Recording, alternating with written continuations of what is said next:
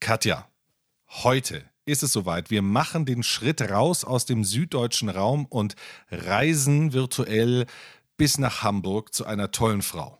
Zu einer ganz tollen Frau, denn sie ist nicht nur unheimlich sympathisch, sondern sie ist eine, ja vielleicht die erfolgreichste Sprechtrainerin im deutschsprachigen Raum. Und darüber hinaus, denn mittlerweile gibt sie schon seit vielen Jahren Trainings auch auf Englisch. International ist sie unterwegs. Die Rede ist von Simone Dorenburg. Und heute, Leute, gibt es wirklich Tipps, Tipps, Tipps von Simone. Wir haben über Lampenfieber viel gesprochen und auch über Blackout, wie sie mal einen hatte vor dem Bundespräsidenten zum Beispiel selbst erlebt. Uh. Das hat sie erzählt und wir werden vor allem mit Simone zusammen auch Weihnachtsplätzchen backen. Also zumindest den Weg dorthin, denn wir haben Simone ein, ein Rezept für Weihnachtsplätzchen vorgelegt und was sie damit macht, ist sehr, sehr hörenswert. Das versendet sich. Der Podcast mit Katja Vogt und Clemens Nicol.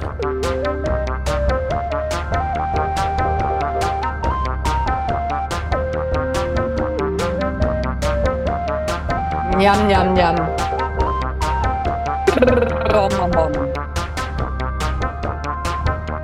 Mucke.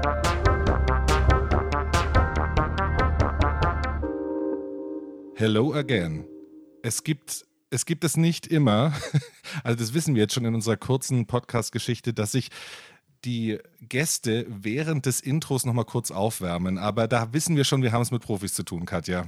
Absoluter Profi, absoluter Profi. Und wir freuen uns sehr, dass sie heute hier ist. Herzlich willkommen, Simone Dorenburg. Ja. Njam, njam, njam. Ja. Wir werden es nachher aufklären, was es mit dem Njam, Njam, Njam auf Oh sich ja. hat. Aber es ist ganz toll, dass du in unserer Show bist. Danke, ich freue mich und fühle mich sehr geehrt. Simone, Njam, Njam, Njam ist eigentlich ein ganz gutes Stichwort. Es hat auch schon äh, natürlich diesen Essensanklang. Und ich, wir müssen es vielleicht kurz erzählen. Wir kennen uns, wir kennen uns schon länger. Wir arbeiten schon länger zusammen, schon über ein Jahrzehnt. Und ich habe in der Zeit, wo wir zusammenarbeiten, immer mal wieder wenig Schwächen bei dir herausfinden können. Aber es gibt eine Schwäche, damit kriegt man dich. Es Ja. sind Kekse. Es sind einfach Kekse. Ich kann es nicht verhehlen. Es ist ganz schlimm, gerade so bei Seminaren, da komme ich nicht an den Keksen vorbei. Sie kommt an allem vorbei, nur nicht an Keksen. Das Ich, stimmt. ich kann es euch, es ist einfach. Und deswegen haben wir Kekse dir zukommen lassen und sie nach Hamburg geschickt, zu dir nach Hause, wo du jetzt auch gerade bist, damit du dich da ein bisschen entspannen kannst, falls es mal eng wird hier. Ja, aber ich habe die Packung, ich habe sie ja gerade erst bekommen, ich habe die Packung noch zugelassen, weil ich weiß, dass das sonst meine Stimme verschleimt und das äh, will ich natürlich nicht riskieren. Also, hier ist die Schachtel noch zu. Das war schon der erste Profi-Tipp am Anfang. Ja, Keine schnell. Kekse, keine Kekse, wenn man im Nachgang irgendwie sprechen muss. Dafür habe ich hier meinen Ingwertee. Prost.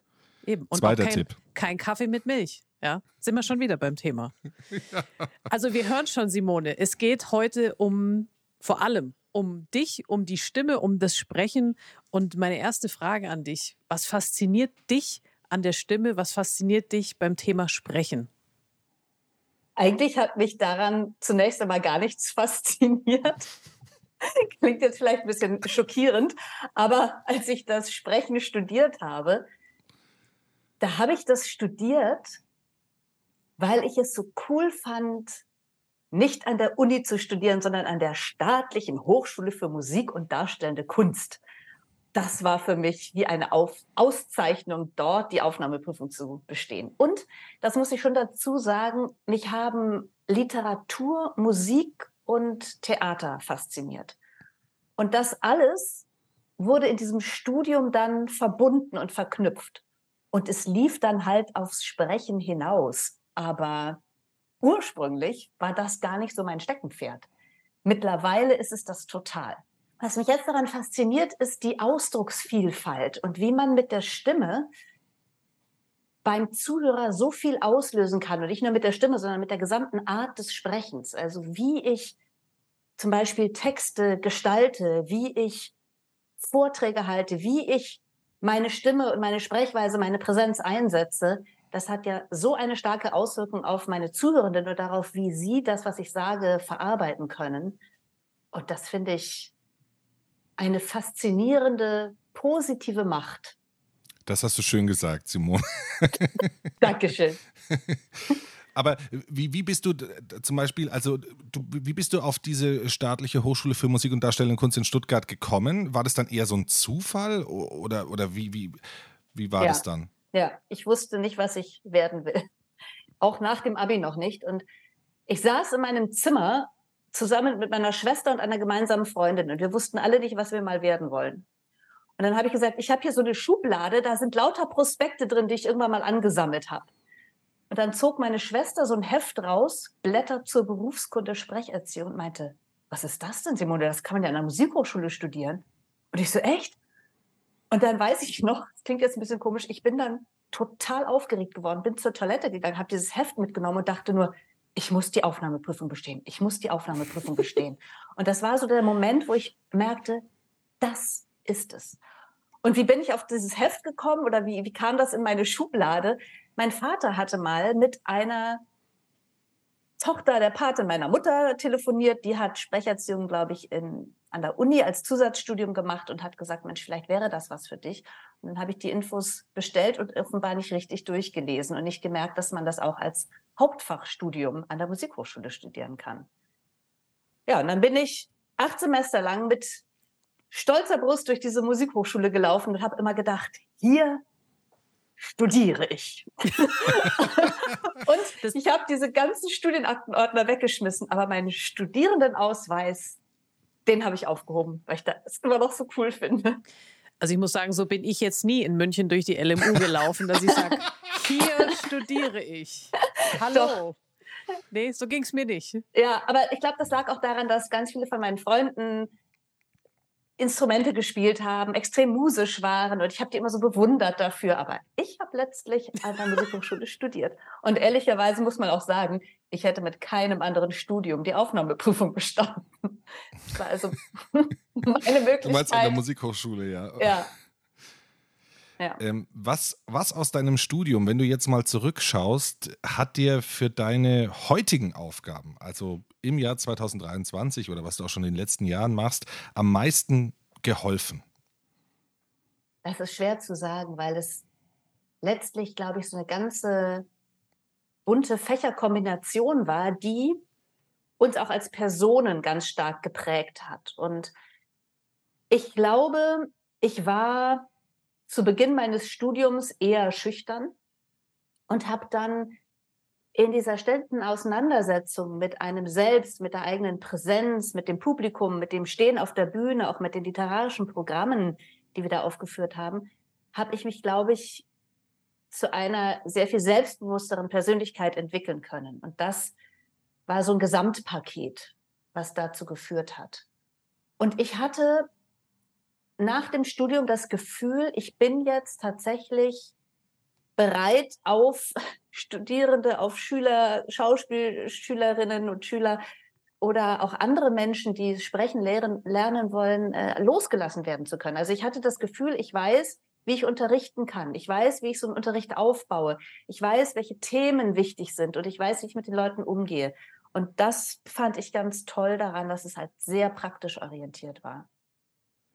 Und übers Praktische wollen wir jetzt auch reden. Wir haben in unserem Podcast verschiedene Kategorien und eine Kategorie heißt Handwerk. Handwerk. Simone, wenn es um die Stimme geht, wie viel ist denn da angeboren und wie viel lässt sich noch verändern? In Prozenten kann ich es dir nicht sagen, aber ich kann dir aus meiner Erfahrung sagen, dass man an jeder Stimme arbeiten kann und dass sich jede Stimme verändern lässt. Ich habe das, glaube ich, noch nicht erlebt, dass ich mit einer Person Stimmübung gemacht hätte und es hätte sich nichts verändert. Es ist sogar im Gegenteil so, dass es oft nur kleiner Veränderungen bedarf, aber die Wirkung ist ganz groß. Und das finde ich auch so faszinierend an diesen Themen. Man muss sich also nicht bemühen und wahnsinnig viel Übungen machen und stundenlang trainieren und jeden Tag sich drei Stunden dafür frei halten und kein Mensch merkt einen Unterschied, sondern es ist genau andersrum. Kleine Veränderungen sind sofort hörbar. Und das natürlich unterschiedlich ausgeprägt, aber bei jeder Person kann man an der Stimme arbeiten. Jetzt wird nicht jede Person gleich zu einer Opernsängerin oder zu einem Opernsänger, aber verändern kann man relativ leicht bei jedem etwas. Natürlich bleibt es trotzdem die eigene unverwechselbare individuelle Stimme, die ja so tatsächlich unverwechselbar ist wie der Fingerabdruck. Es gibt deine Stimme kein zweites Mal auf dieser Erde. Und das mhm. hängt natürlich auch mit der Anatomie, mit der Länge, mit der Beschaffenheit der Stimmlippen und des gesamten Ansatzrohres zusammen. Mhm. Und ich finde, es ist ja auch eine sehr beruhigende Nachricht, dass sich auch an jeder Stimme was verändern lässt, weil ich mache mhm. immer die Erfahrung so mit meinen Klientinnen und Klienten, wenn wir zusammen arbeiten, dann, dann arbeiten wir mit einer Videoanalyse. Das heißt, ich nehme die mit der Kamera auf und dann gucken wir uns eben an. Die Präsentation, die Präsenz und dazu gehört ja auch die Stimme. Und ich muss wirklich sagen, dass 90 Prozent meiner Klientinnen und Klienten finden ihre Stimme furchtbar und sie finden es ganz furchtbar, auch ihre Stimme zu hören. Also das merkst du richtig. Die sagen dann, oh nee, oh, oh, ja, oh das geht gar nicht. Woran liegt das denn? Ja, das liegt ganz einfach daran, dass wir, seit wir auf der Welt sind, unsere Stimme über zwei Kanäle wahrnehmen. Einmal werden die Schallwellen über die Luft transportiert, und zwar sowohl zum Gegenüber als auch zu meinem eigenen Ohr. Das ist sozusagen der gemeinsame Nenner, den wir hören. Und dann höre ich meine eigene Stimme, aber auch über die Knochenleitung. Das heißt, die Knochen transportieren den Klang meiner Stimme in meinem Körper zu meinem Ohr. Das kann jetzt weder das äh, Aufnahmegerät da draußen aufzeichnen, noch kann es das Gegenüber hören. Und deswegen lehnen wir die eigene Stimme, wenn sie aufgenommen ist, ab, weil wir das Gefühl haben, das sind wir ja gar nicht. Das klingt so fremd. Und fremd wird dann auch oft als unangenehm wahrgenommen. Aber man kann sich dran gewöhnen. Und auch ich fand es anfangs echt immer sehr merkwürdig, wenn ich meine Stimme bei Dokumentarfilmen gehört habe. Und mittlerweile muss ich sagen, höre ich sie tatsächlich ganz gerne. Also ich finde es auch wichtig, mir das immer wieder anzuhören, weil ich dann mit einem kritischen Ohr drauf höre mal gucke, was hat funktioniert, das würde ich vielleicht nächstes Mal anders machen. Und deswegen habe ich mich mittlerweile daran gewöhnt. Auch weil ich ganz gerne, ich weiß, das mag auch nicht jede Person, aber ganz gerne Sprachnachrichten hinterlasse und mir die anschließend nochmal anhöre. Und manchmal entstehen dann so ganze Dialoge mit einem Freund von mir und dann unterhalten wir uns quasi über diese Sprachnachrichten. Und dann höre ich mir das auch an und denke manchmal, aha, interessant, wie du da sprichst oder was du da machst. Aber ich finde, das ist lehrreich und ich empfehle das auch meinen Kundinnen und Kunden ja. immer wieder. Ich wollte es gerade sagen, das ist eigentlich super, super Übung auch für, für, für Leute. Ne? Also einfach mal strukturiert was zu erzählen. Das muss ja nur eine Minute sein, müssen ja nicht gleich fünf sein. Äh, das kleine Shoutout hier an Katja Vogt, die gerne mal so halbe Podcasts mir schickt. Aber nein, nein, alles gut. Aber ich finde auch, also Sprachnachrichten, das ist ja wirklich das Einfachste auf der Welt, die einfachste Übung ja. der Welt. Ja. Mal so eben. Und, und ob ich ja, die dann verschicke oder nicht, das kann ich mir ja dann immer noch überlegen. Aber, oder zurückhole. ja, ja, richtig. Ja. Und ich glaube, was da viele so auch einschüchtert ist, wenn es dann eben mal rausgesendet ist, dann ist das da fertig im Kasten, so wie jetzt unser Podcast, den kann ich jetzt auch nicht so einfach zurückholen. Und noch mehr passiert das bei Videoaufzeichnungen. Und da muss ich sagen, geht es mir auch so, dass ich es schwierig finde, mich dann anschließend in dem Video anzusehen. Oh ja. Ich mir auch, ähm, ja. Und da, mhm. ja, und das führt dann bei meinen Kundinnen und Kunden, die ja vor allen Dingen aus der Wirtschaft sind, ganz oft dazu, dass sie sehr steif und wie eingefroren rüberkommen. Die denken dann so, Achtung, Rotlicht und jetzt Freeze-Modus, bloß nichts falsch machen. Und dadurch werden die dann ganz unbewegt und unlebendig in ihrem gesamten stimmlichen und körpersprachlichen Ausdruck. Ja, wobei ich auch die Erfahrung gemacht habe, also auch ja mit den Videos, die Leute sehen sich ja auch nicht gerne an und sind dann auch überrascht und sagen so, ach echt, das mache ich, wusste ich gar nicht, dass ich so dastehe, wusste ich gar nicht, dass ich so oft zu den Folien gucke und das ist natürlich auch der wichtige Moment und auch dieser Lernprozess beginnt ja da, dass man sich überhaupt erstmal selber klar wird, wie man so rüberkommt. Also wo man sagt, ja, aber so wirken sie, so machen sie es. Und ich kenne natürlich auch diese Laborsituationen, wo plötzlich ja, Menschen sich verändern und nicht mehr so locker sind, merke aber auch, je länger wir zusammenarbeiten, die legen das auch ab und irgendwann ist auch die Kamera dann nicht mehr so präsent, sondern das am Anfang dann so eine Scheu, aber dann wird es immer besser und ich möchte jetzt bei mir in meinen Trainings nie drauf verzichten, weil einfach wirklich die Damen und Herren dann sehen, wie sie rüberkommen, wie sie wirken und eben an welchen Stellen es auch noch nicht wirklich gut ist. Ja, richtig. Ich habe zum Beispiel vorhin mit einer Kundin gearbeitet, die ganz stark am Satzende immer mit der Stimme nach hinten wegknarzt. Ja, immer so mhm. wegbricht. Mhm. Und ich habe ein Video von ihr gehabt und habe ihr das dann gezeigt und dann sagte sie, das war ihr überhaupt nicht klar, dass sie immer so sagt, I don't know, I'm not entirely sure, I really have no clue whatsoever. Das war überhaupt nicht klar.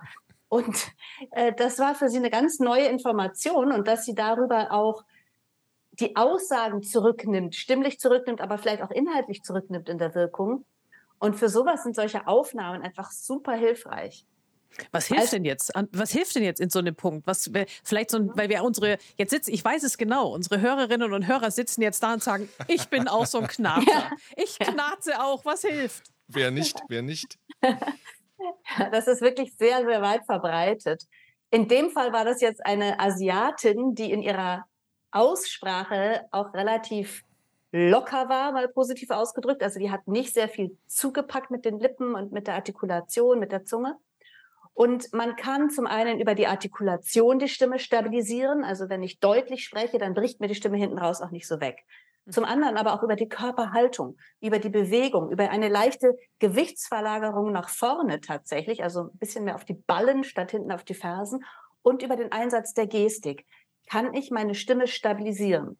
Und dann kommt hinzu, dass ich das erstmal wahrnehmen muss. Also ich habe jetzt diese Kundin zum Beispiel darum gebeten, das erstmal total zu übertreiben und das am Satzende immer wegzulassen, ja. Immer schön nach hinten dieses Knarzen einzubauen, um es überhaupt erstmal wahrzunehmen. Denn das mhm. Gehör steuert auch unsere Stimme. Und wenn ich mir vornehme, ich höre mal mehr hin, wie ich spreche und wie ich klinge, dann bringt das auch etwas. Und was, glaube ich, auch ganz wichtig ist, dass die Leute nicht zu früh gedanklich aussteigen, sondern dass sie am Ende des Satzes und sogar darüber hinaus noch rübersenden zum Gegenüber. Mhm. Und viele lassen dann so etwas stiefmütterlich das Satzende fallen, weil sie gedanklich schon beim nächsten oder übernächsten Thema sind. Und dann bricht es halt hinten raus weg. Ja? Aber wenn ich sage, ich will, dass es hinten raus dran bleibt, und vielleicht sogar das T in dem Fall, also den letzten Buchstaben anvisiere, dann bleibt auch die Stimme präsent. Und um das wirklich zu, zu forcieren oder zu verstärken, empfehle ich dann auch immer, dahinter noch einen Gedanken zu schieben, einen Posttext, der heißt nicht wahr. Nicht wahr. Und wenn ich mir dieses nicht wahr denke, und meinen Zuhörer, meine Zuhörerin anschaue dabei, dann falle ich eben nicht so schnell wieder nach hinten in diese knarzige Stimme rein. Mhm. Und das ist nicht wahr, kann ich am anfangs in der Übung auch mal laut mitsprechen, aber nachher sollte ich es mir nur noch denken, weil es ja sonst ein Füllwort wäre.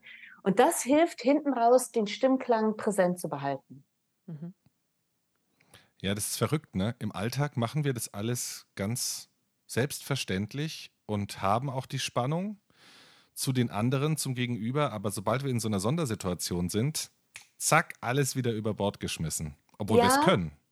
Ja, wobei es bei dem Knarzen, das ist jetzt ein Sonderfall, aus meiner Erfahrung nach etwas ist, was ganz häufig auch im Alltag passiert. Und ich glaube, hm. dass sich das auch viele, ich muss Angewöhnt. es leider so sagen, ja, viele Frauen, ja. ähm, ist halt auch in Amerika relativ weit verbreitet, dann so abschauen, weil sie das so cool finden you're so cool, you're so hard, I don't know, ja. Und, ähm, und das bewusst oder unbewusst, ja, passiert das dann extrem. Aber ich muss dir recht geben, es gibt natürlich andere Themen, bei denen wir das im Alltag immer super machen, die dann plötzlich in einem Monolog wird es dann ganz stark verändert, diese Sprechweise. Zum Beispiel würden wir im Alltag immer Punkte setzen.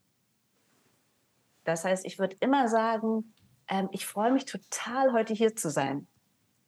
Aber wenn ich plötzlich einen Monolog halte, würde ich vielleicht aus Versehen sagen, ich freue mich total, heute hier zu sein. Ähm, ich bin Simone Dorenburg. Ähm, ich habe das Sprechen in Stuttgart studiert, an der Musikhochschule. Ähm, genau.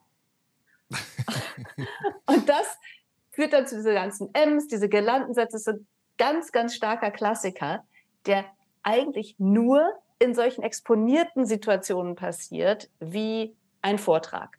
Aber im Dialog setzen die Leute immer Punkte, so wie ich jetzt auch Punkte setze, wenn ich zu euch spreche. Und das ist sowas, Clemens, wo ich sage, ja, das ist verrückt. Im Alltag machen wir das doch alles richtig. Beim ja. Monolog kommt plötzlich eine ganz andere Sprechweise an den Tag, die gar nicht immer hilfreich ist. Aber weil wir jetzt schon das Thema hatten, dass es den Leuten nicht gelingt, auf den Punkt zu sprechen. Und ich habe die Erfahrung gemacht, es gelingt vor allem ganz häufig Frauen nicht, diesen Punkt zu machen. Also so mhm. wie du jetzt eben gesagt hast, ich kenne das auch, diese Präsentationen, wo es dann eben heißt, ja, hallo, ich bin die Katja. Ähm, wir erzählen jetzt ein bisschen was über die Marketingabteilung. Was machen wir da eigentlich ganz genau? Und je länger das geht, desto nerviger ist es ja nicht nur, ja. sondern eben diese Rednerinnen, und ich sage jetzt mal ganz bewusst Rednerinnen, weil ich die Erfahrung gemacht habe, dass es eben häufig bei Frauen der Fall ist, die werden ja eher als unsicher wahrgenommen. Die werden in Meetings auch häufiger unterbrochen. Die sagen mir auch, ah, ich komme im Meeting gar nicht zu Wort. Ich, ich bin, mhm. sitze mit meinem Vorstand zusammen und ich komme nicht zu Wort. Und dann höre ich mir das an und sage, ah, okay, das äh, kann ein Grund sein, die Art und Weise, wie du sprichst. Aber warum, Simone, aus deiner Sicht, verändern wir uns denn dann so, wenn wir in dieser Extremsituation sind, im Mittelpunkt stehen, dass wir es dann nicht schaffen, auf den Punkt zu sprechen? Das liegt daran, dass wir nicht mehr richtig im Kontakt mit den Leuten sind.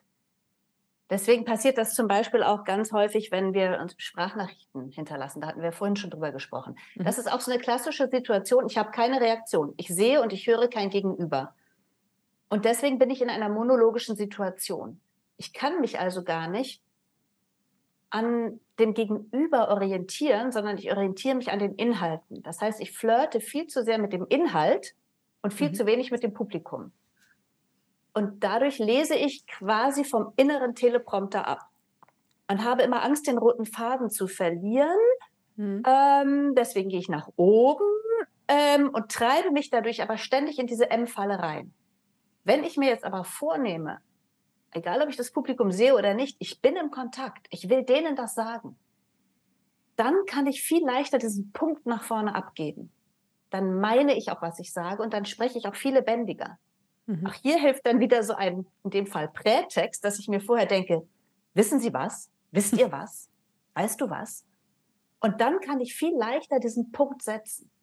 Das ist also eigentlich nur ein Ausdruck von Kontaktlosigkeit und von Angst, den roten Faden zu verlieren. Ich empfehle dann auch manchmal so ganz einfache Dinge wie, sprich einen Satz zu einer Person. Sprecht den nächsten Satz zu der nächsten Person und den dritten Satz zu der dritten Person, um überhaupt die Aussagen mal zu strukturieren. Das geht in Videokonferenzen auch, dann guckt man einfach erstmal unterschiedliche Kacheln an für jeden Satz. Und dann kann man das auch zum Beispiel in, in, in Sprachnachrichten üben. Und nicht zu sehr, so hart das klingt, aber nicht zu sehr vorausdenken, sondern erstmal diese Info wirklich abgeben. Dann klingt das, was ich sage, viel lebendiger. Ja, dann würde ich nämlich tatsächlich sagen, ich freue mich total, heute hier zu sein. Und dann meine ich das auch. Aber wenn ich sage, ich freue mich total, heute hier zu sein, ähm, dann klingt das so, wie es interessiert sowieso kein Schwein. Und mm. es mhm. klingt auch so ein bisschen so, als würde ich das selber in Frage stellen. Freue ich mich denn total, heute hier zu sein? Auch, auch, so eine Floskel, ne? So eine, mhm. ich, die ich weiß, ich muss diese Floskel sagen, aber ja. ich, meine ich sie eigentlich so wirklich? Nee. Nee, genau. Und wenn ich differenziert und lebendig sprechen will, dann ist der Punkt die Voraussetzung. Ich sage immer, wir müssen einen Standpunkt einnehmen und nicht ein Standkomma. Das gibt's mhm. nicht. Ja? Und deswegen müssen wir diese Gelandensätze, wie ich es nenne, ähm, unterbrechen. Und dann kann ich überhaupt erst Emotionen und differenziertes Sprechen an den Tag legen. Und welche Erfahrung ich auch gemacht habe an der Stelle, muss ich es einfach ergänzen, dass die Foliengestaltung eine ganz große Rolle dabei spielt, wie ja. Rednerinnen und Redner sprechen. Und je, also ich habe es erst heute wieder gesehen. Ich muss es so sagen, eben heute Vormittag im Coaching. Wirklich eine Folie mit ausgeschriebenen, ausformulierten Sätzen, ah. die einfach so auf der Folie sind. Und dann wundert sich die Rednerin, warum klappt es jetzt nicht so richtig? Warum guckt sie so oft auf den, auf den Bildschirm und warum bleibt sie mit der Stimme am Satzende oben? Und das ist auch ein Appell nach draußen. Bitte, bitte, bitte kümmert euch um eure Folien, um die Foliengestaltung, dass eben da gehören nicht ganze Sätze drauf, kleingeschriebene, weil das verführt immer dazu, die dann doch vorzulesen. Aber das klappt halt dann nicht so richtig. Richtig. Und was auch ganz oft passiert, ist, wenn Sie dann die auf Stichworte runterbrechen, was ja schon mal ein Vorteil ist, dann nutzen Sie meistens Substantive. Dann steht da Digitalisierung. Ja? Mhm. Wie wäre es mal mit Digitalisieren? Wie mhm. wäre es mal mit Verben? Das macht es dem Sprecher, der Sprecherin viel leichter, damit umzugehen. Und wir müssen auch wirklich unterscheiden zwischen eigentlich drei Dokumenten. Einmal der, dem Stichwortzettel für die Person, die spricht. Und das sind Stichworte und keine Gedankenstriche mit ganzen Sätzen dahinter. Das kann Mindmap sein, das kann mit Farben, Pfeilen, Symbolen ausgeschmückt sein.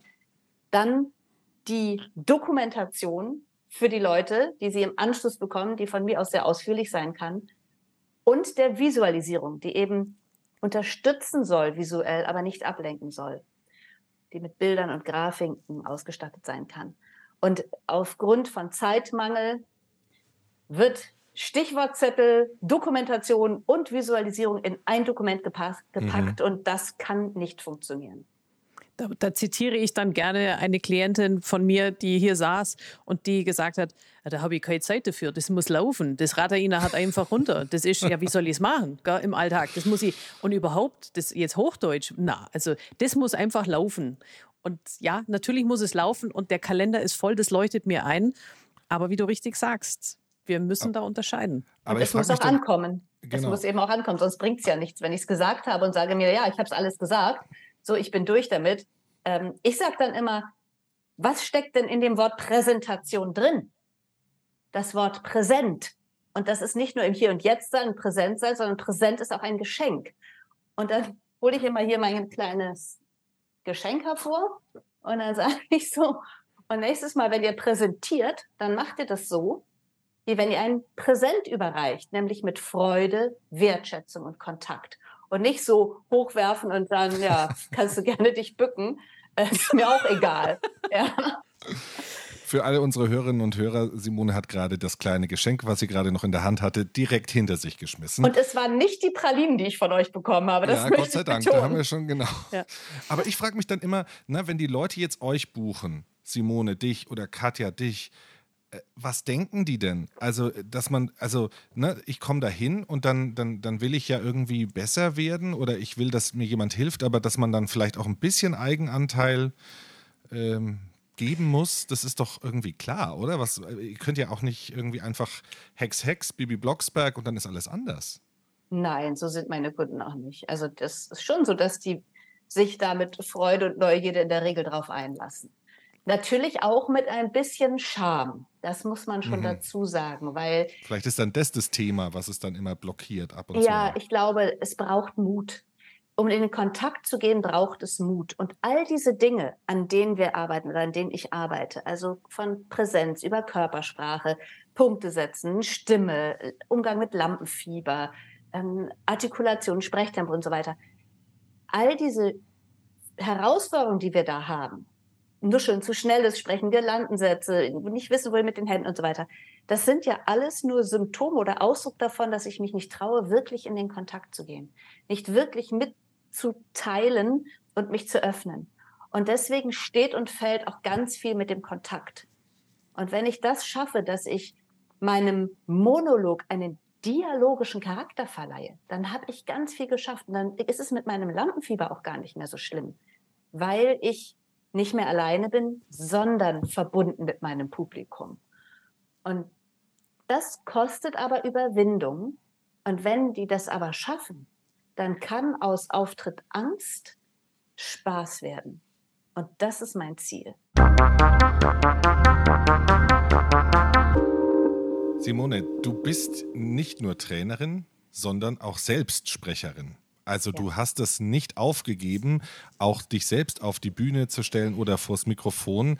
Du bist zu hören in Dokumentarfilmen, Werbespots, Hörbüchern, Audioguides. Du bist eben auch auf der Bühne als Rezitatorin. Das heißt, du bist vor Publikum und mhm. sprichst literarische Werke, Gedichte, Erzählungen, Romanausschnitte. Wie bringst du dich selbst in die jeweilige Stimmung, um diese vielseitigen Stimmungen, die du erzählst, transportieren zu können? Du hast ja zwei unterschiedliche berufliche Situationen von mir benannt. Einmal die Studiosituation, wo ich zum Beispiel Dokumentarfilme einspreche und dann die Bühnensituation. Und da bereite ich mich jeweils unterschiedlich vor. Also für die Studiosituation, die ich übrigens, das kann ich auch mal erzählen, fast aufgegeben hätte vor vielen Jahren, aber dann zum Glück nicht aufgegeben habe, weil es mir wahnsinnig viel Spaß macht. Diese Studiosituation, da bereite ich mich sehr akribisch mit den Texten vor.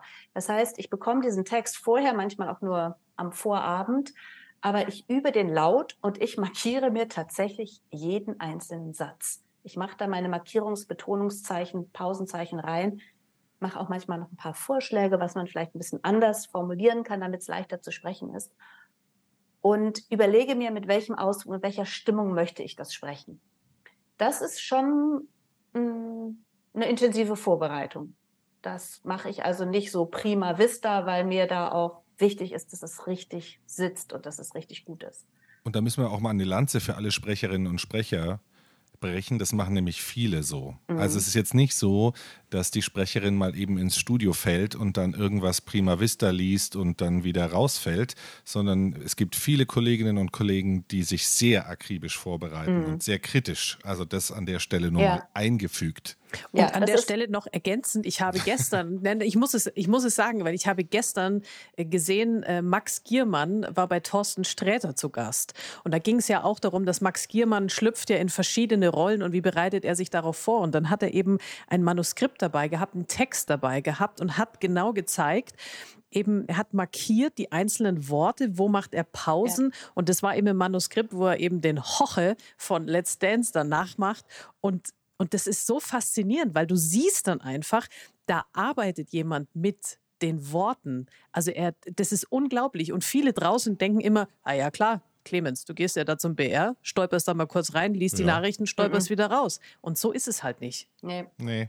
Und das, also das bereite ich wirklich sehr, sehr genau vor. Jeden einzelnen Satz habe ich markiert und geübt. Und wenn ich eine Lesung habe auf der Bühne, dann gibt es unterschiedliche Vorbereitungen. Also meistens ist es ja so, dass ich die Programme selber zusammenstelle. Das heißt, ich fange an mit der Literaturrecherche, die zu dem Thema passt. Ich hatte jetzt gerade vor zwei Wochen eine Lesung zum Thema Man kann es doch am Ende nicht wissen, eine literarisch-musikalische Spurensuche zum Glauben. Und das waren lauter Texte und Gedichte zum Thema Glaube und Zweifel, also von äh, Sternzeichen bis hin zu äh, heftigen Balladen war alles dabei. Und das macht mir erstmal ganz, ganz viel Freude, diese Texte für so ein Thema zusammenzustellen. Und dann mache ich das oft mit Musikerinnen und Musikern und wir bauen dann ein sehr stimmiges Programm. Und dann übe ich jedes einzelne Gedicht, jeden einzelnen Text laut. Ähm, manchmal sogar lasse ich nochmal von einer Kollegin draufschauen und sage, du hast noch einen Tipp, wie würdest du das ein bisschen anders ausdrücken? Wie gehst du damit äh, um? Um da auch nochmal einen Blick von außen drauf zu haben. Und ich übe das so lange, bis ich ein gutes Gefühl dabei habe. Und dann mache ich mich natürlich auch stimmlich warm. Ja, wir haben ja vorhin schon drüber gesprochen, dass ich mich stimmlich aufwärme mit Stimmübungen und Artikulationsübungen. Und ich übe vor Ort. Das heißt, ich stelle mich auch vor Ort hin, teste, geht das ohne Mikrofon, das ist mit Mikrofon, wie ist die Akustik im Raum. Lass mich, lass jemanden ganz nach hinten sich hinsetzen und sage so, passt das, komme ich gut durch. Und dann ist auch noch so ein Teil die innere Haltung ganz kurz vorher. Ich sage das dann auch mit den Musikerinnen, tun wir uns zusammen und sagen, so, wir gehen jetzt da raus und wir haben jetzt gleich richtig Spaß und wir gehen voll in die Stimmungen rein und nehmen das Publikum total mit. Und das ist eine innere Haltung, die ich mir selber sage und die mich total pusht, voll alles zu geben in dem Moment. Und das hilft mir sehr. Also das ist eine Textvorbereitung, es ist eine sprechen, sprecherische Vorbereitung, eine stimmliche Vorbereitung, aber auch eine innere Vorbereitung und eine Vorbereitung vor Ort, also auf unterschiedlichen Ebenen. Und, und das heißt nicht, das heißt nicht, Entschuldigung, dass ich dann kein Lampenfieber hätte. Trotz der ganzen Vorbereitung. Zum Lampenfieber kommen wir ja nachher auch noch. Aber was mich jetzt noch interessiert ist, diese Vorbereitung ist wichtig und du hast ja eben gesagt, du gehst dann da eben mit den Musikern und sagst so, wir gehen jetzt da raus und wir haben jetzt richtig Spaß und es wird ja. jetzt ein toller Abend und wir liefern da jetzt ab. Und jetzt ist es ja aber auch so, Simone, dass wahrscheinlich auch du mal einen schlechten Tag hast, dass du mal Kopfweh hast, dass es nicht so läuft und dass, dass man eigentlich sagt, boah, also so die Energie ist jetzt heute vielleicht gar nicht so da, wie sie da sein müsste. Aber du schaffst es trotzdem, dich dann in diese Stimmung zu bringen, weil du einfach professionell genug bist. Ja, also vor solchen Auftritten wäre es für mich keine Option, mich hängen zu lassen, weil ich dann wüsste, dass ich nachher total unzufrieden bin mit dem, was ich gemacht habe. Und es gibt schon mal auch Tage, wo ich denke, Mist, jetzt hast du dich nicht gut genug vorbereitet. Und es gibt auch Bühnensituationen, wo was schiefgelaufen ist. Klar, das gehört auch dazu. Die Frage ist dann nur, wie geht man damit um? Aber vor so einer Studiosituation oder Bühnensituation, das ist ja auch meine Leidenschaft. Ich liebe sowas, ja.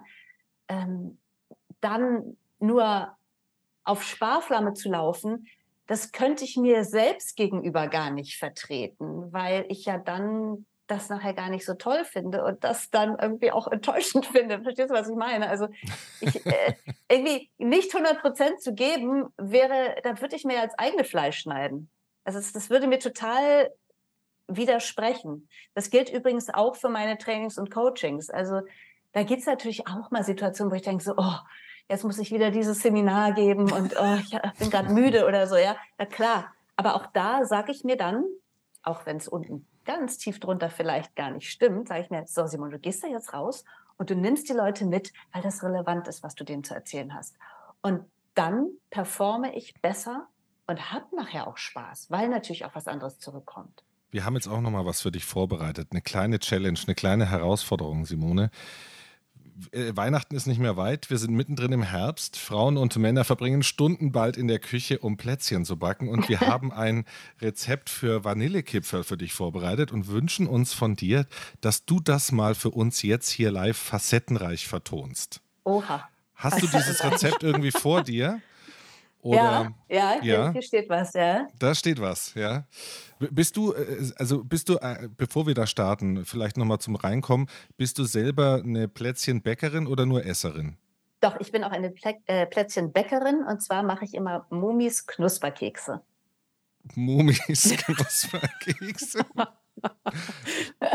Klingt vielversprechend. Kannst du grob sagen, in welche Richtung die so gehen? Ja, die, die sind einfach die gehen in die mega leckere Richtung. Die sind mit dunkler Schokolade und mit Nüssen. Das sind so Häufchen. Mhm. Momi oder Mome, das bin ich in meiner Familie. Und Momis ah. Knusperkekse sind dann einfach diese Häufchen mit Schokolade und Nüssen. Und die sind einfach mega lecker und die gibt es jedes Jahr. Ohne die gibt es kein Weihnachten. Vanillekipferl hingegen macht meine Mutter. Auch nicht so schlecht, ja. Nicht so auch schlecht. nicht so schlecht. Ja. ja, ja, jetzt mal schauen. Äh, die hat wahrscheinlich wieder ein anderes Rezept, weil die sind ja sehr, sehr ja. unterschiedlich immer. Das sind ja feine Feinheiten. Wie, wie würde sich das anhören, wenn ich jetzt sagen würde, ja, äh, Frau Dornburg, wir haben Sie ja heute als Werbesprecherin gebucht.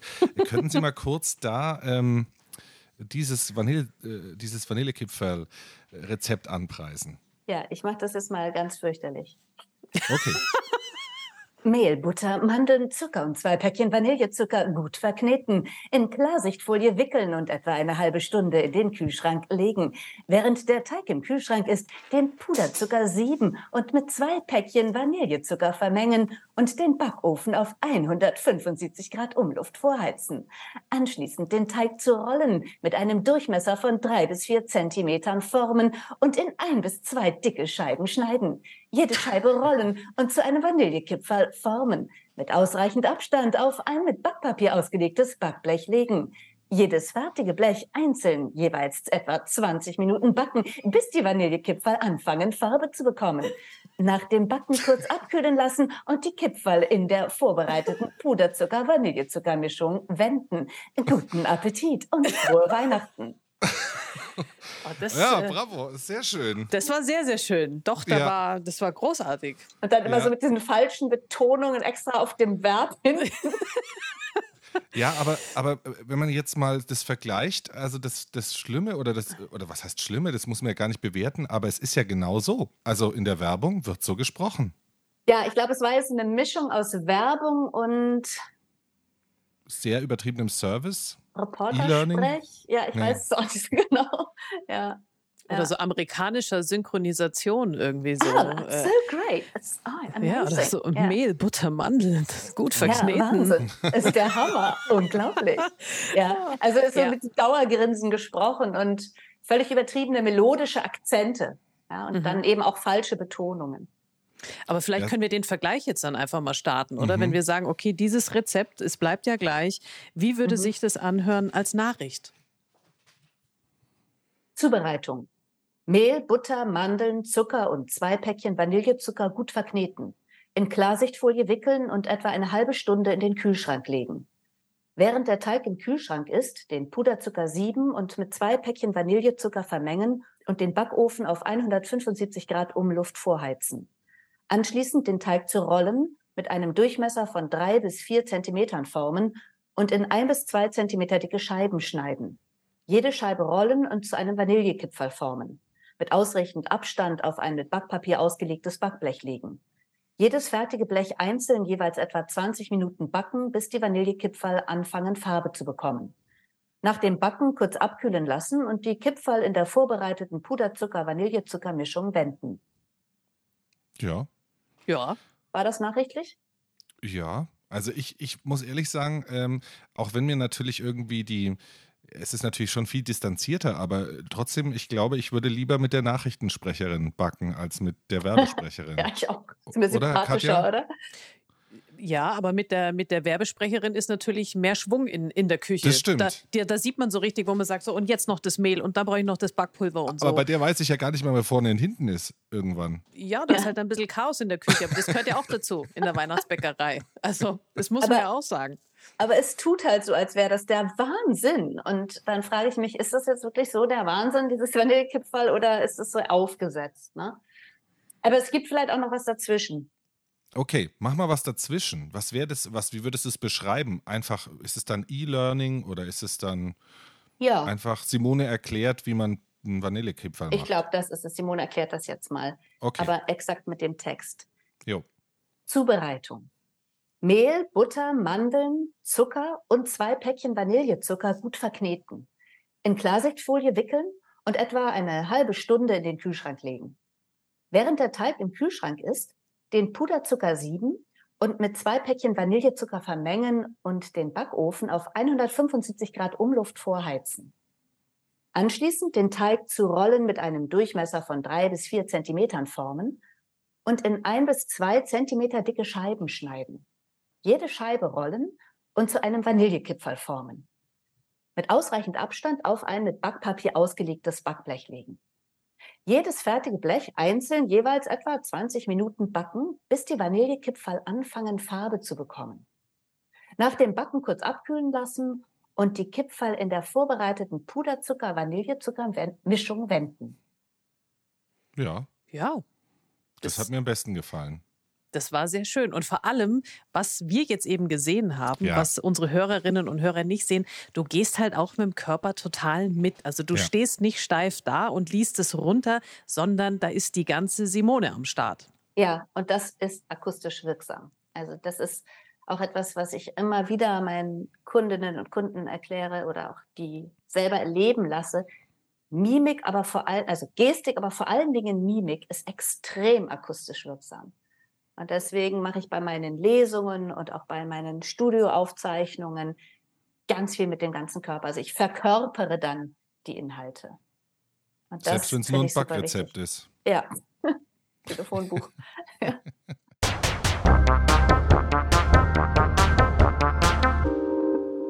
Aber wenn es jetzt nicht gerade um Backrezepte geht, dann äh, arbeitest du ja auch mit den Sprecherinnen und Sprechern der Tagesschau und auch mit den Moderatorinnen und Moderatoren der Tagesthemen. Und jetzt werden sich vielleicht einige wundern und sagen, wie, was, warum? Das sind doch Profisprecher, wieso brauchen die denn irgendwie noch ein Sprechtraining? Was machst du mit denen? Das hängt ganz von der jeweiligen Person ab, tatsächlich.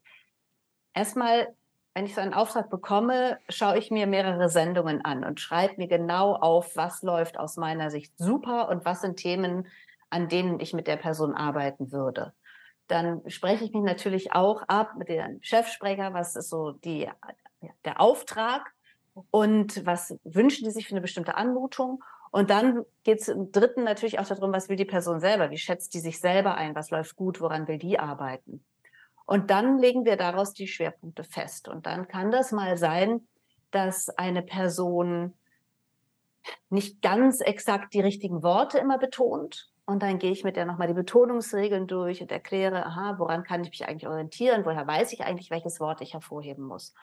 Oder es kann sein, dass eine Sprechmelodie immer so ein bisschen stereotyp ähnlich ist. Und dann versuche ich das aufzubrechen und mehr daran zu arbeiten, dass da eine Varianz innerhalb des Tagesschau-Korsetts drin ist. Oder es kann sein, dass die Stimme ähm, stabilisiert werden muss oder mhm. die Stimmlage oder der Stimmklang ein ähm, bisschen anderen äh, Klang haben sollte. Oder es kann sein, dass ein paar Aussprachethemen des Hochdeutschen noch zu verbessern sind, dass jemand zum Beispiel, ich sage jetzt mal, die IG-Regel noch nicht kennt. Das ist jetzt bei der Tagesschau eigentlich nicht zu vermuten. Die kennen die IG-Regel, das IG wie ICH gesprochen wird am Wortende, aber gibt doch immer mal so wieder so kleine, vielleicht dialektale Feinheiten und in der Tagesschau kommt es ja wirklich darauf an, Hochdeutsch zu sprechen. Oder es kann sein, dass jemand äh, mit Lampenfieber zu kämpfen hat. Auch das gibt es dort bei den Profis. Und dann gucken wir, wie gehen wir damit um, dass weniger Lampenfieber da ist. Jetzt wird es aber interessant. Wenn wir jetzt schon beim Lampenfieber sind, Clemens, ich weiß nicht, wollen wir jetzt schon die Kategorie Lampenfieber? Wollen wir schon? Lampenfieber. Weil das ja. ist ja schon hochinteressant zu hören, dass eben auch Profis, die das beruflich machen und die das auch schon lange machen, mit Lampenfieber zu kämpfen haben. Wie, wie sind da deine Erfahrungen? Ja, ich auch. Du auch? Ja. Also wie, wie gehst du mit dem Lampenfieber um? Erstmal gute Vorbereitung. Ja, je mehr ich das auch laut übe, sei es ein Vortrag, ich halte ja auch Keynotes vor großem Publikum, wo dann manchmal ein paar hundert Leute im Saal sind. Und das mache ich oft auch auf Englisch, weil es dann ein internationales Publikum ist. Und da habe auch ich Lampenfieber und ich übe das aber laut, also nicht nur im Stillen vor mich hin, sondern ich stelle mich dann auch in einen großen Raum und übe das. Übe das aber auch so, dass ich es jedes Mal anders formuliere, damit es nicht zu stereotyp wie auswendig gelernt rüberkommt. Und dann betreibe ich Flucht nach vorn. Flucht nach vorn. raus, einfach raus. Raus, raus. Ja, dann denke ich mir, so, jetzt erst recht, nutze diese Energie. Lampenfieber ist ja auch eine Form von Energie, aber wenn ich die bei mir behalte, ja, dann implodiere ich. Und das ist ungünstig. Und dann werde ich vielleicht auch so ein bisschen zu statisch. Also raus damit. Das heißt, ich werde groß, ich mache große Gesten, ich werde laut und deutlich und ich gehe erst recht in den Kontakt. Und ich bediene mich auch einiger Tricks, wie beispielsweise zu Beginn, wo das Lampenfieber ja am größten ist, es legt sich ja in der Regel dann, werfe ich den Ball, den gedachten Ball erstmal ins Publikum, indem ich eine Frage stelle. Dann habe ich erstmal Pause, das ist das eine, ja, da sind die nämlich dran. Und zum Zweiten kreiere ich dadurch eine dialogische Situation, sodass ich mich nicht mehr so sehr wie in einem Monolog exponiert und alleine fühle da vorne. Also ich versuche eine gute Verbindung zum Publikum herzustellen, auch bei meinen literarischen Lesungen. Da stelle ich jetzt nicht unbedingt eine Frage, aber da versuche ich auch ein gutes, äh, äh gutes, äh, guten Kontakt zum Publikum herzustellen, denn dann kriege ich auch eine Reaktion und das wiederum lädt mich wieder positiv auf. Also ich versuche wirklich, ja, Flucht nach vorn zu betreiben in den Kontakt und nicht mich an den Inhalten festzuhalten oder nach hinten zurückzuziehen. Das ist für mich so super wichtig und ich sage mir da auch immer, so, jetzt erst recht und jetzt Spaß haben. Und wenn es dann geglückt ist, der Auftritt, dann ist die Erleichterung danach ja umso größer. Und manchmal trägt mich das dann richtig über mehrere Tage so ein Erlebnis. Also das ist dann, da freue ich mich dann einfach jedes Mal beim Einschlafen wieder drüber. Das ist wirklich so, das, das kann mich dann so richtig freuen. Aber es gibt natürlich auch und gab auch bei mir schon Situationen, wo das Lampenfieber zu einem Blackout geführt hat. Ja, auch alles schon erlebt, auch live im Fernsehen. Hoppala! Was Und war was- das für was- eine Situation? Genau, da sind wir jetzt ganz journalistisch Ja. dran. Ja. Das war, ich spreche seit vielen Jahren, alle zwei Jahre auf dem evangelischen oder in dem Fall war es der ökumenische Kirchentag. Texte. Das kann auch eine Lesung sein aus dem Alten Testament. Und das war ein Kirchentag. Da war dann auch unser Bundespräsident vor Ort und ich war aufgeregt und ich stand da und wollte natürlich möglichst in die Kamera schauen, weil das Publikum zu Hause, das wurde live im ZDF übertragen, natürlich sich auch angeschaut und angesprochen fühlen sollte, nicht nur das Publikum oder die Gemeinde vor Ort. So, deswegen hatte ich den Text auswendig gelernt. Ich hatte aber die Karten in der Hand, also war ich eigentlich safe, könnte man sagen. Und ich weiß noch, ich schaute in die Kamera und sprach und dann schlug das Lampenfieber so dermaßen zu, also mit In dem allem, Moment. in dem Moment, mit weichen Knien, Herzrasen, Adrenalin, schweißnasse Hände und mit dem Gedanken, Simone, weißt du eigentlich, wie der Text jetzt weitergeht? und die Antwort, die in mir aufstieg, lautete, nein. Ich wusste nur noch das erste Wort des nächsten Satzes, das lautete denn. Ich sage also in die Kamera denn, guck auf meine Zettel Oh nein. und da war das Problem. Ich Du hast hatte, nicht umgeblättert. nee, das war nicht das. Ich hatte, war auf der richtigen Seite, aber da war eine Spalte Timecode, eine Spalte Position der Kamera, eine Spalte mitwirkende Beteiligte, eine Spalte irgendwo auch mal Text, ja. Aber so klein, dass ich in diesem Lampenfieber und wissen, dass das jetzt alles live im ZDF ausgestrahlt wird und dass Steinmeier da unten sitzt und so weiter, dass ich in dieser Situation diesen Text nicht gefunden habe. Also diese Stelle. Und während ich suchte, dachte ich, du musst weitersprechen. Ja, ich muss den Text finden. Ich, du musst weitersprechen. Und das hat mich so davon abgelenkt, diese Textstelle zu finden. Und ich hätte sagen müssen, der Herr hat Zion gesegnet. Ich habe dann einfach hochgeguckt. Ich habe den Text nicht gefunden und habe gesagt, ich habe Zion gesegnet.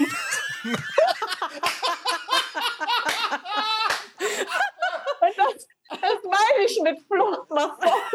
Eigentlich nicht, ja, mach dich zu Gott. Wow. Aber ja, und das ergab überhaupt keinen Sinn, denn ich fand dann tatsächlich die nächste Textstelle wieder. Es ging dann ging weiter mit er. Er machte ihre Wüste wie Eden und so weiter. Also es war grammatikalisch auch total verkorkst dadurch.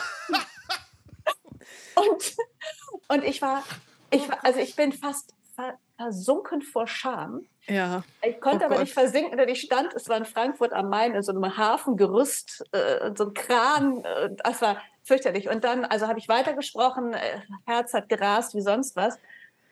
Und dann habe ich danach meine besten Freundinnen angerufen, die sich das natürlich alles live angehört hatten. Und dann meinte ich so, oh, ich hatte ja diesen Blackout. Und dann meinten die so, Blackout? Wie? Du meinst diese ein bisschen längere Pause, aber das war ja kein Blackout. Mhm. Und mal abgesehen davon, dass ich einen völlig falschen Text gesprochen habe, ja, aber es hat vielleicht der eine oder andere gemerkt, aber es hat sicherlich nicht jeder gemerkt. Und dann muss ich verraten, jetzt ähm, kam der Auftraggeber auf mich zu danach. Und ich dachte so, oh Gott, jetzt gibt es eine Standpauke. Und er sagt, ja, Simone, vielen Dank. Und ich habe dann gesagt, ja, super gern, hat Spaß gemacht, immer gerne wieder. Und habe natürlich nicht, denn das habe ich in der Mitte mittlerweile gelernt, nicht gesagt, ich habe mich ja versprochen und Stuss erzählt, weil ich doch wieder gebucht werden will, weil es ja doch irgendwie mega Spaß macht, trotz allem.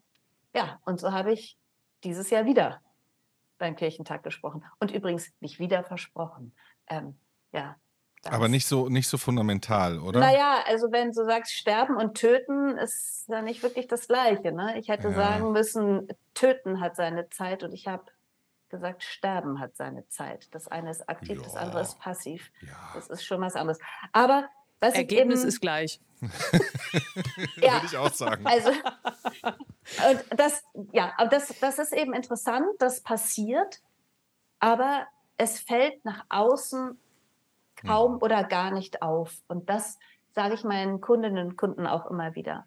Ne? Also man ist manchmal wahnsinnig aufgeregt, aber es kriegt eigentlich keiner mit. Und das Wissen darum kann schon beruhigen. Und ich bin eben nicht so ein Fan davon zu sagen, konzentriere dich vorher nochmal auf deine Atmung oder so. Ich will meine eigene Atmung in dem Moment gar nicht so sehr wahrnehmen. Ich fokussiere mich eher auf mein Publikum und darauf, dass ich bei denen bin. Und dadurch habe ich eher das Gefühl, ich baue so eine, ja, wie so unsichtbare Fäden zwischen denen und mir auf. Und das, das stabilisiert mich.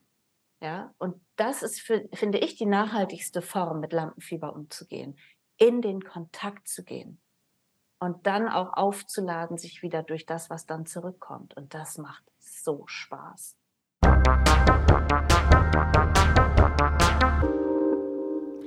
In den Kontakt gehen, äh, das machst du sehr gerne und mit vielen Leuten, aber ich darf an dieser Stelle eine Anekdote erzählen, Simone. Du weißt, was jetzt kommt. Ja. Wir hatten nämlich auch mal zusammen bei einem Kirchentag einen Auftritt und auch da war der Bundespräsident da. Und da war die ganze Sache schon gelaufen. Also der Auftritt war vorbei.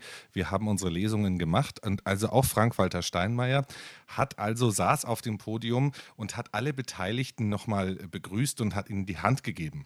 Und der Bundespräsident der Bundesrepublik Deutschland steuert auf Simone Dorenburg zu.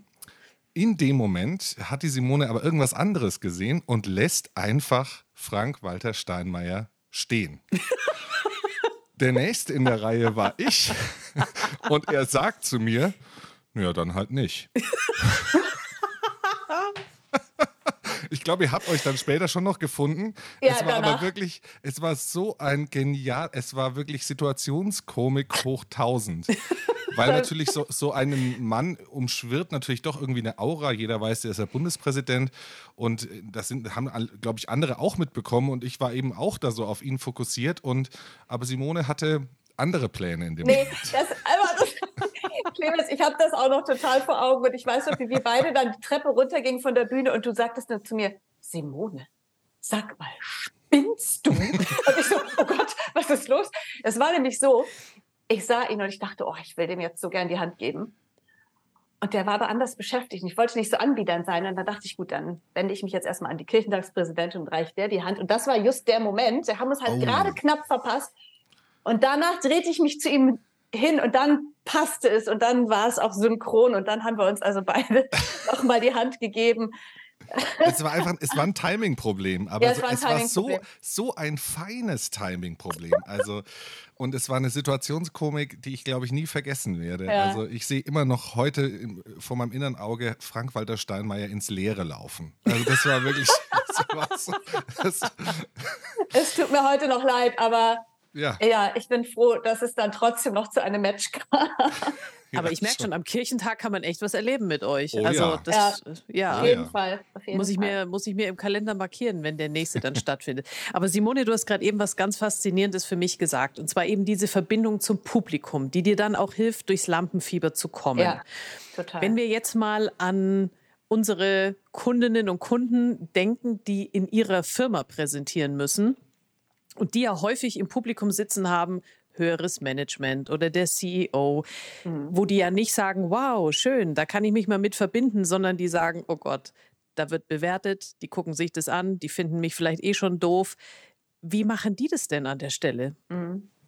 Also die kommen natürlich dann auch oft auf mich zu und ich sage dann immer, guck mal, der CEO und die Managerin, die sind da ja jetzt auch nicht gekommen zu dieser Präsentation in der Hoffnung, dass du versagst. Richtig? Die sind doch gekommen mhm. in der Hoffnung, dass du einen Job machst und dass du sie nicht nur informierst, sondern vielleicht sogar ein Stück weit unterhältst, idealerweise. Weil das ja für die auch langweilig ist, wenn sie sich eine Präsentation nach der anderen reinziehen, die alle so monoton Absolut. präsentiert ja. werden. Und das ist auch so eine Veränderung in der inneren Haltung, zu verstehen, ich bin nicht da und nehme den Leuten kostbare Zeit weg, sondern ich habe jetzt die Möglichkeit, meine wichtigen Botschaften an die Frau, an den Mann zu bringen. Und die wollen, dass ich das gut mache. Die sitzen da nicht und warten, dass ich mich blamiere. Und das ist, glaube ich, ganz, ganz wichtig. Und auch wenn die Leute da manchmal so sitzen mit gerunzelter Stirn, so, dann machen die das oft nicht, weil sie das negativ finden oder nicht inhaltlich nicht gut finden oder ablehnend sind, sondern weil sie sich konzentrieren. Mhm. Und das muss man sich auch immer wieder sagen. Und ich denke mir dann immer, jetzt erst recht. Ja, jetzt gucke ich die Leute erst recht an. Denn die Gefahr wird ja für mich gefühlt größer, wenn ich diesen Grumpy Faces ausweiche. Denn ich weiß ja dann gar nicht mehr, wie sie tatsächlich schauen. Und in meiner Fantasie werden die vielleicht noch viel einschüchternder. Mhm. Deswegen finde ich auch solche Tipps gar nicht so hilfreich wie schau mal über das Publikum oder schau denen auf die Stirn statt in die Augen. Da habe ich ja nichts gewonnen. Dann schneide ich mich ja von dem Kontakt ab, der mich eigentlich stabilisiert. Also schaue ich die an, also spreche ich sie an, also nehme ich meine Gestik. Und das führt nicht unbedingt, immer unbedingt dazu, dass die Leute dann, weiß nicht, das Gesicht sich aufhält oder so, aber es führt dazu, dass ich merke, guck mal, ich kann den Leuten in die Augen schauen und ich bin mit meinem Inhalt zufrieden und ich zeige das jetzt auch. Also mich nicht einschüchtern zu lassen davon, finde ich ganz, ganz wichtig, sondern eben zu sagen, die wollen, dass ich einen guten Job mache, also genieße ich das jetzt auch. So. Ja. Und ich stelle sie mir nicht nackt vor. Das ist Nein. ja, wie ich finde, der schlimmste Tipp. Ja, das ist ja überhaupt nicht mehr auf Augenhöhe. Also es gibt ganz viele solche Tipps, wie eben, schau übers Publikum, konzentriere dich auf deine eigene Atmung, stell dir die Leute nackt vor, wo ich immer denke, so, oder atme noch mal tief durch, so, ja, es bringt mir jetzt auch nicht so viel. Ähm, das sind immer so Tipps, die, finde ich, nicht wirklich nachhaltig funktionieren. Und es ist ja wirklich verrückt. Die größte Angst der Menschen ist ja wirklich, öffentlich eine Rede zu halten. Das ist auf mhm. Platz eins. Ja. Mhm. Und auf Platz zwei ist die Angst vom Tod. Ja. Wir würden also lieber im Sarg liegen, als die Grabrede zu halten. So ist es. Total verrückt. Also das geht ja nicht nur einzelnen Leuten, sondern das geht ja eigentlich den meisten so. Aber wenn es gelingt, das in Spaß umzuwandeln, dann ist es ganz beglückend. Ich muss immer an eine Kundin von mir denken, Partnerin einer großen Kanzlei, die sagte, wenn ich da eine Rede halte vor den anderen Mitpartnerinnen und Partnern, dann kippe ich wirklich fast um. Also sie sagte zu mir am Telefon, sie hat dann solche Atemprobleme, dass sie nicht mehr Luft bekommt. Also mhm. nicht im Übertragen, sondern im tatsächlichen Sinne. Und so nervös ist, dass sie fast umkippt. Und dann bin ich da hingereist und dachte, gut, ich werde jetzt mit der wahrscheinlich erstmal Atemübungen machen. Das ist ja mhm. irgendwie logisch. Ich habe mit ihr vier Stunden gearbeitet und wir haben nicht eine Atemübung zusammen gemacht. Ich habe nachher, ich habe nur mit ihr am Kontakt gearbeitet, dass sie mir das erzählt. Und nachher stand sie da und sagte, wow, das macht ja richtig Spaß, hier vorne zu stehen und mit den Leuten zu reden. Und das finde ich so ein ganz beglückendes Gefühl. Das sind so Situationen, die ich mir merke. Und weil das manchmal gar nicht so einfach ist, in einem Eins zu eins so eine Lampenfiebersituation zu üben, bediene ich mich dann auch, wenn jetzt ein Kunde kommt und sagt, ich bin total aufgeregt, gar nicht im Eins zu eins, aber von einem großen Publikum, dann denke ich immer so, ja, ich bin aber nur eine Person, wie sollen wir das üben? Ich bediene mich jetzt äh, einer VR-Brille, wo dann großes Publikum in der Brille ist, das sogar reagiert, das stört, Handy klingelt, ein Baby schreit, jemand ruft langweilig oder wie lange geht das hier noch? Und da kann man dann super üben. Man steht übrigens auch im großen, auf der großen Bühne im Vorlesungssaal der LMU. Da ist, die ist da auch mit drin und äh, das ist dann super, ne? weil die dann plötzlich so richtig sich dieser Situation ausgesetzt fühlen. Und ich habe mit einem CEO gearbeitet, der hatte diese Brille auf, äh, hat einen Vortrag gehalten sein Bein hat so gezittert. Er wusste natürlich, dass das kein echtes Publikum ist, aber das ist so täuschend echt, dass der komplett Lampenfieber erlebt hat da drin. Das war auch mal eine Erfahrung für ihn. Ja. Sehr gut. Das versendet sich. Aber wenn wir schon bei den, bei den Lampenfieber-Tipps sind, also was mir auch häufiger begegnet eben sind gerne auch eben Frauen, die sagen, ja, wenn ich jetzt präsentiere, wenn ich da im Mittelpunkt stehe, auf der Bühne bin und dann bin ich so aufgeregt und dann bekomme ich eine zittrige Stimme. Ja. Was hilft denn da? Gibt es da vielleicht so einen Notfalltipp?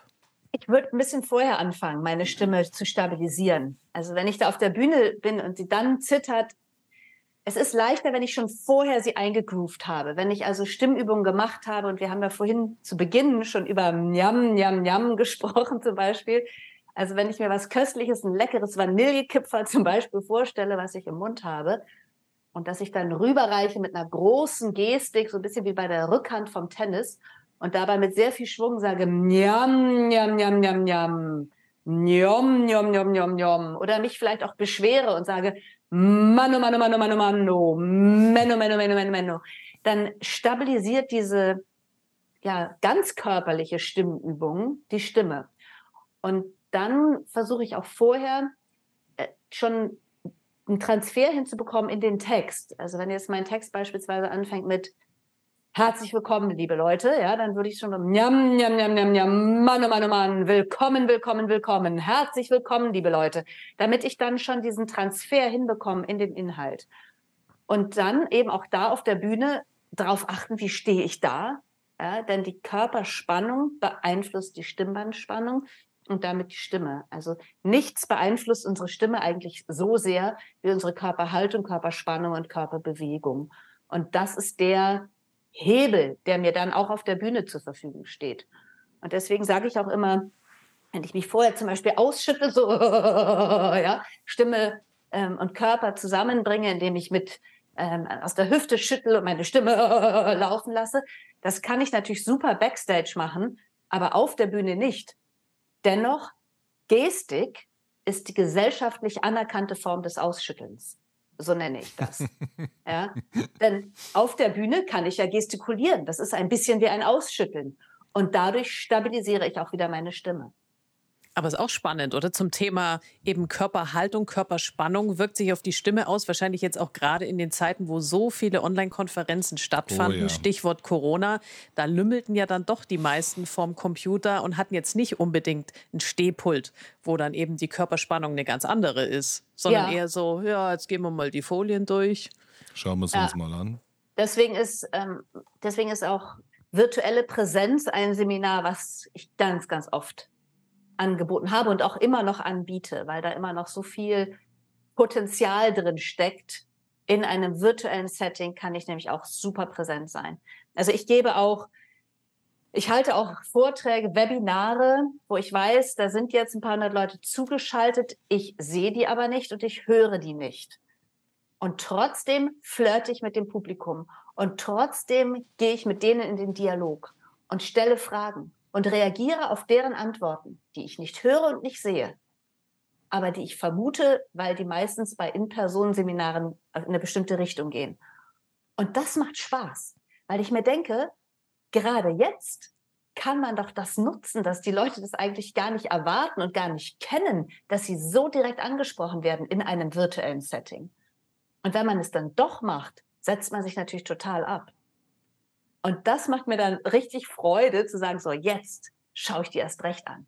Jetzt stelle ich erst recht Fragen. Jetzt arbeite ich erst recht mit Mimik und Gestik und mit Reagieren auf deren vermutete Gedanken. Das ist super. Und wir müssen es auch für die Leute da draußen sagen, die Simone steht auch jetzt gerade.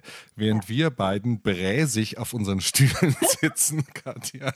Also bräsig finde ich jetzt schon ein bisschen. Also ich sitze hier auf Kante. Ich sitze hier auf Wirklich? Ja, bräsig okay. wäre hier. So. Ach so, okay. So. Ja, da ist noch Spiel. Ja. Jetzt hast du dich sehr weit angelehnt. Nein, Quatsch. Aber Simone ist jetzt die ganze Zeit schon äh, am Stehen ja. hier und äh, ne, aktiv.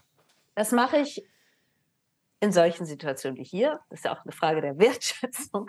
Aber das mache ich. Ja. Clemens. Ja. Nein, so war das jetzt nicht ich, gemeint. Ich stehe gleich. Moment, ich muss mich kurz.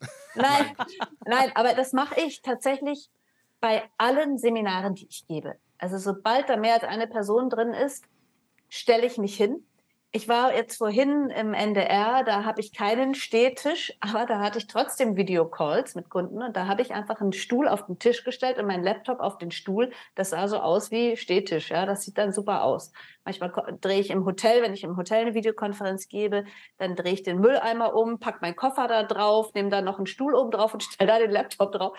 Das sind manchmal abenteuerliche Konstruktionen, aber für die Zuschauenden, Zuhörenden sieht das super professionell aus weil ich es dadurch leichter habe. Deswegen mache ich das. Ich finde es unfassbar anstrengend, im Sitzen gegen die Schwerkraft anzuarbeiten und Präsenz zu erzeugen. Und ich finde es viel leichter, im Stehen lebendig und ausdrucksstark zu sein. Und weil es mir da leichter fällt, mache ich das. Wäre ich jetzt Teilnehmerin, würde ich sitzen, weil mir dann Stehen zu anstrengend wäre. Es hängt also sehr auch von der Rolle ab, die ich jeweils einnehme. Ja? Ich will jetzt nicht, wenn ich eine dreistündige Videokonferenz äh, habe, wo ich Teilnehmerin bin, die ganze Zeit stehen und im Stehen zuhören. Aber ich weiß nicht, wie dir das geht, Simone, aber ich mache eben die Erfahrung, ich kann ja immer nur sagen, was ich mit meinen äh, Klientinnen und Klienten erlebe, die ja häufig dann auch sagen, ja gut, aber wenn ich jetzt aufstehe, also das ist halt schon auch komisch, weil also das Meeting findet, also da sitzen immer alle. Ja. Und wenn ich jetzt aufstehe, dann merken die ja, ich habe so ein Training gemacht. Mhm. Ja. Ganz so. häufig, ja, ganz häufig. Oder dieses, ja, aber bei uns macht es niemand so. Ja. Das, und wenn ich jetzt auf einmal da ankomme damit, das ist schon, weiß ich nicht, ob ich mich das traue. Ja, richtig. Und natürlich gehört Mut dazu. Aber meine Erfahrung ist, wenn wir uns alle immer nicht trauen, etwas anders zu machen als vorher, dann bleibt halt alles immer gleich schlecht. Ja? Und ich hatte, ja, irgendjemand muss ja mal anfangen, was Neues, was dann Usus wird, auch zu implementieren.